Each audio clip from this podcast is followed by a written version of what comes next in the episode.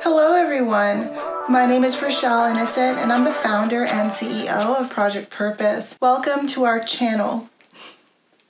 Our community is focused on fostering the intellectual and character development in children. We do this through our parent child workshops that are focused on four themes autonomy, self efficacy, compassion, and self concept in order to cultivate grit, perseverance, and resilience in each child. At Project Purpose, our overarching mandate is to renew and rebuild family, community, and relationships. Our different social media platforms provide us with an opportunity to have discussions on all all topics that relate to family, community, and relationships with ourselves as well as with others, with a primary focus on mental health and education. More precisely, the ways that the institutions of mental health and education play a role and have played a role in our societies at large. These discussions and debates provide us with an opportunity to think critically about what needs to change within these structures for us to live up to our bold slogan support, protect, and empower each child through youth focused development, better known as leadership in juvenescence. We recognize that in valuing our children's leadership potential, this also translates as recreating and co creating environments socially and politically that will enable our children to thrive. For those of of you who are particularly keen on the topic, we also write thought pieces every other Sunday, and we actually just dropped a thought piece this past Sunday. So definitely be sure to meander over to the website and check out our online content. If it is the case that you are looking for a listening alternative, well, we're available on 10 different podcast platforms for your listening leisure, and we provided you with access to the links in the description down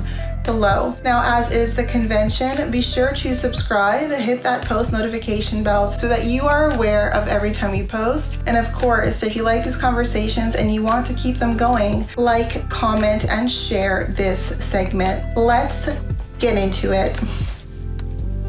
Adonai Mef Elimek. Hello, ladies and gentlemen, and welcome back to another segment here on Project Purpose. For those of you who are new, we cover topics that relate to mental health, mental wellness, and education on a week by week basis. And today, our topic of discussion is mental health. And on our topic of discussion of mental health, we're going to be talking about the touchy, prickly subject of actually needing to enforce our boundaries by making good on the consequences when people are continuously pushing the limit on the boundaries that we've set. And I think this is the part of the conversation that we typically shy away from because we like to talk about putting boundaries in place, but then what happens and at what point do we actually have to enforce consequences when it is the case that those boundaries have been breached? And I am someone who recognizes that when it is the case that I put a boundary in place, it doesn't automatically mean that everyone orients accordingly. There are some people who aren't super thrilled about the fact that they have to abide by a certain boundary or who have no intention to abide by that certain boundary. And in that case, you need to move towards consequence. And that's where we're all sort of at a different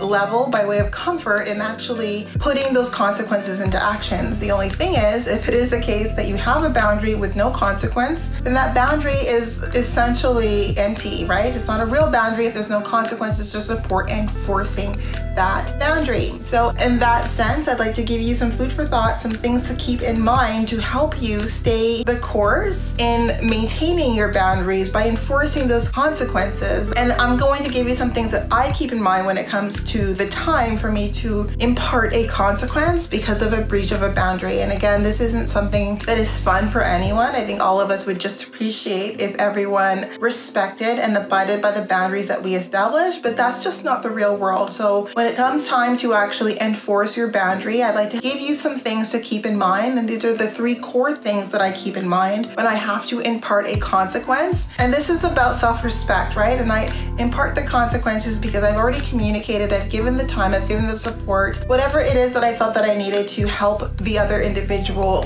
sort of abide by the boundaries that I've established. But there comes a time where, you know, you can only support someone so much when it starts to infringe on your own sense of self worth, your own sense of self respect. And that is is obviously going to have a negative impact on our mental health. So, at some point, for those who don't really care to cater to our boundaries and to respect the boundaries that we've established, consequence is the next step. And for those of you who feel anxiety about having to like hold someone to a consequence, I'm here to give you some things to think about. And these are the top three things to think about when it comes time to hold the boundary in place by imparting a specific consequence. So, the first one is how you feel about someone really should not play a role into how that consequence translates. And this is really important because sometimes the consequences that we need to impart on others are people we like, right? They're people that we really like, that we really appreciate, but they're kind of putting us between a rock and a hard place, or we feel as though we're between a rock and a hard place because communication just isn't working. There's nothing that has really worked out that made it so that this is something that's a quick fix that we can resolve that we can move past. So as a result now i need to like enforce a consequence. I need to show that my words carry weight that i make true in the promises that i make to others and to myself. And how we feel about someone really doesn't play a role in that. And sometimes what clouds your judgment by way of consequence where we want to maybe change the consequence a little bit or maybe make the consequence less severe is our emotional attachment to that person despite some of what's been going on in the background. And I'm here to say that the consequences need to be aligned to the actions, whether or not there's an emotional attachment there. And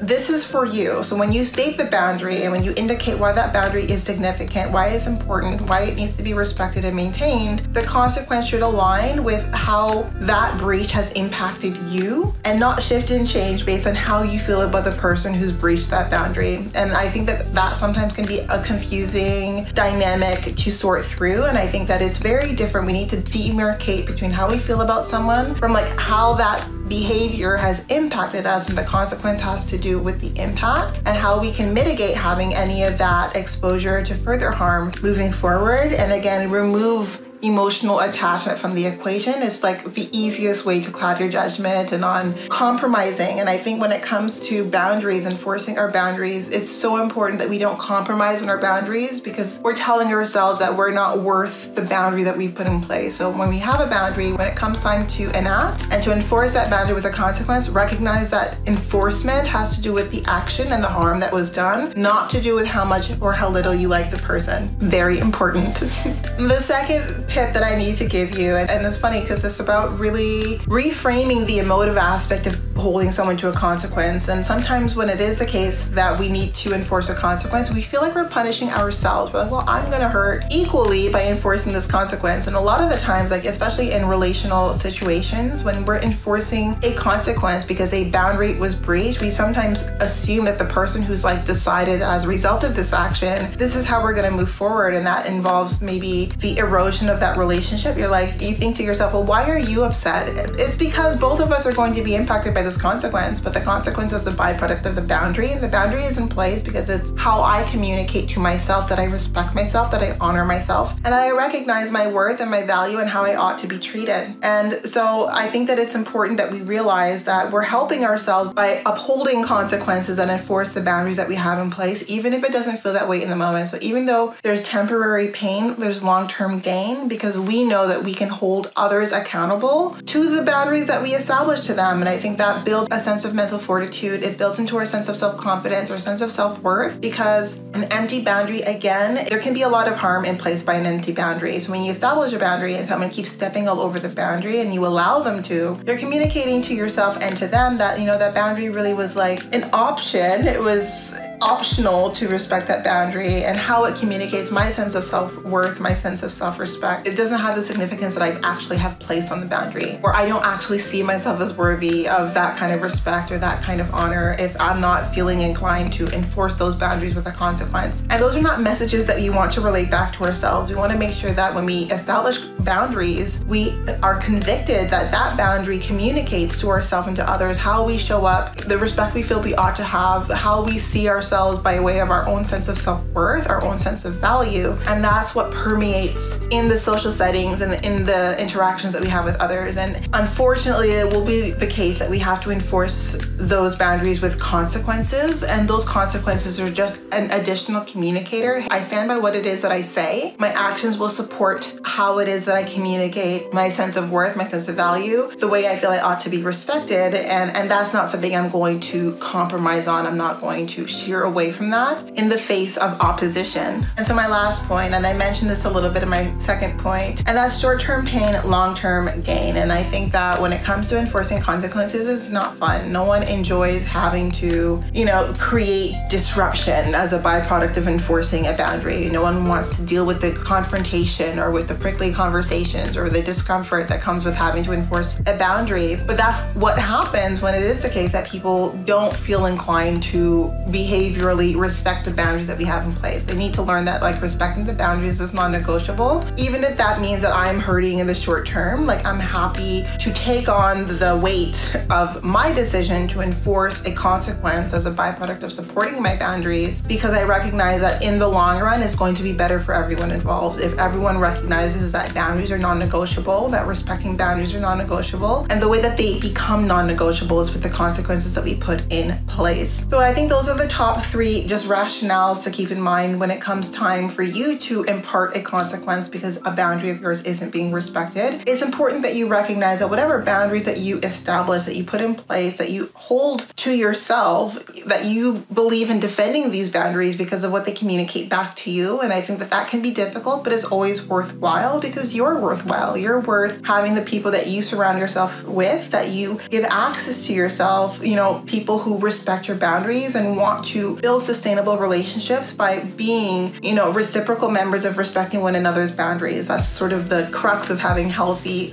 long sustaining relationships. And then everyone else simply need not apply. And again, it doesn't matter how much you like them, if they can't respect your boundaries, if they feel inclined to push the needle, to push the limits, to see how much will you take, like how much will you allow me to sort of step outside the bounds that you've established. I think those kinds of personalities are not the kind of personalities that you want to give access to your energy regardless. And sometimes that means that you have to step up to the plate and put action where your words sort of stay. And I think that it can be hard, it can be uncomfortable, but it's definitely always worth it. In any case, that's our topic for today. Before letting you go, I have one specific announcement that I'm really excited about. When it comes to our resilience building parent child workshops, we've now provided you with a payment solution that allows you to pay in four installments over a period of six weeks to make the module more accessible to you. So we're very excited to be able to offer you alternative payment options. And also, we will be going live at least twice a month, every month for the foreseeable future on our Facebook page. So definitely be sure to join in on our live events. Now, these events are paid events. They are facilitated in such a way where we're cultivating the critical thinking and the life skills required to derive more meaning and fulfillment out of life. So definitely stay tuned for that. And also, if you do see yourself participating in our community on an ongoing basis, then I suggest that you take a look at one of our package plans. So we do offer package plans, and with our package plans, you have unlimited access to our live events, as well as access to our webinars and workshops over and above those live events. So definitely be sure to tune in to see what works best for your level of engagement and commitment as you participate in our growing and evolving game changer community, because all of us are game changers. We have the potential to be game changers either way. It's up to us to take that gamut and to push the needle on change. And I do believe that each of us carries weight in being able to impact our world for the better. So that's it for today. I'm so happy to be able to engage with you, to chat with you, and I look forward to seeing you next time.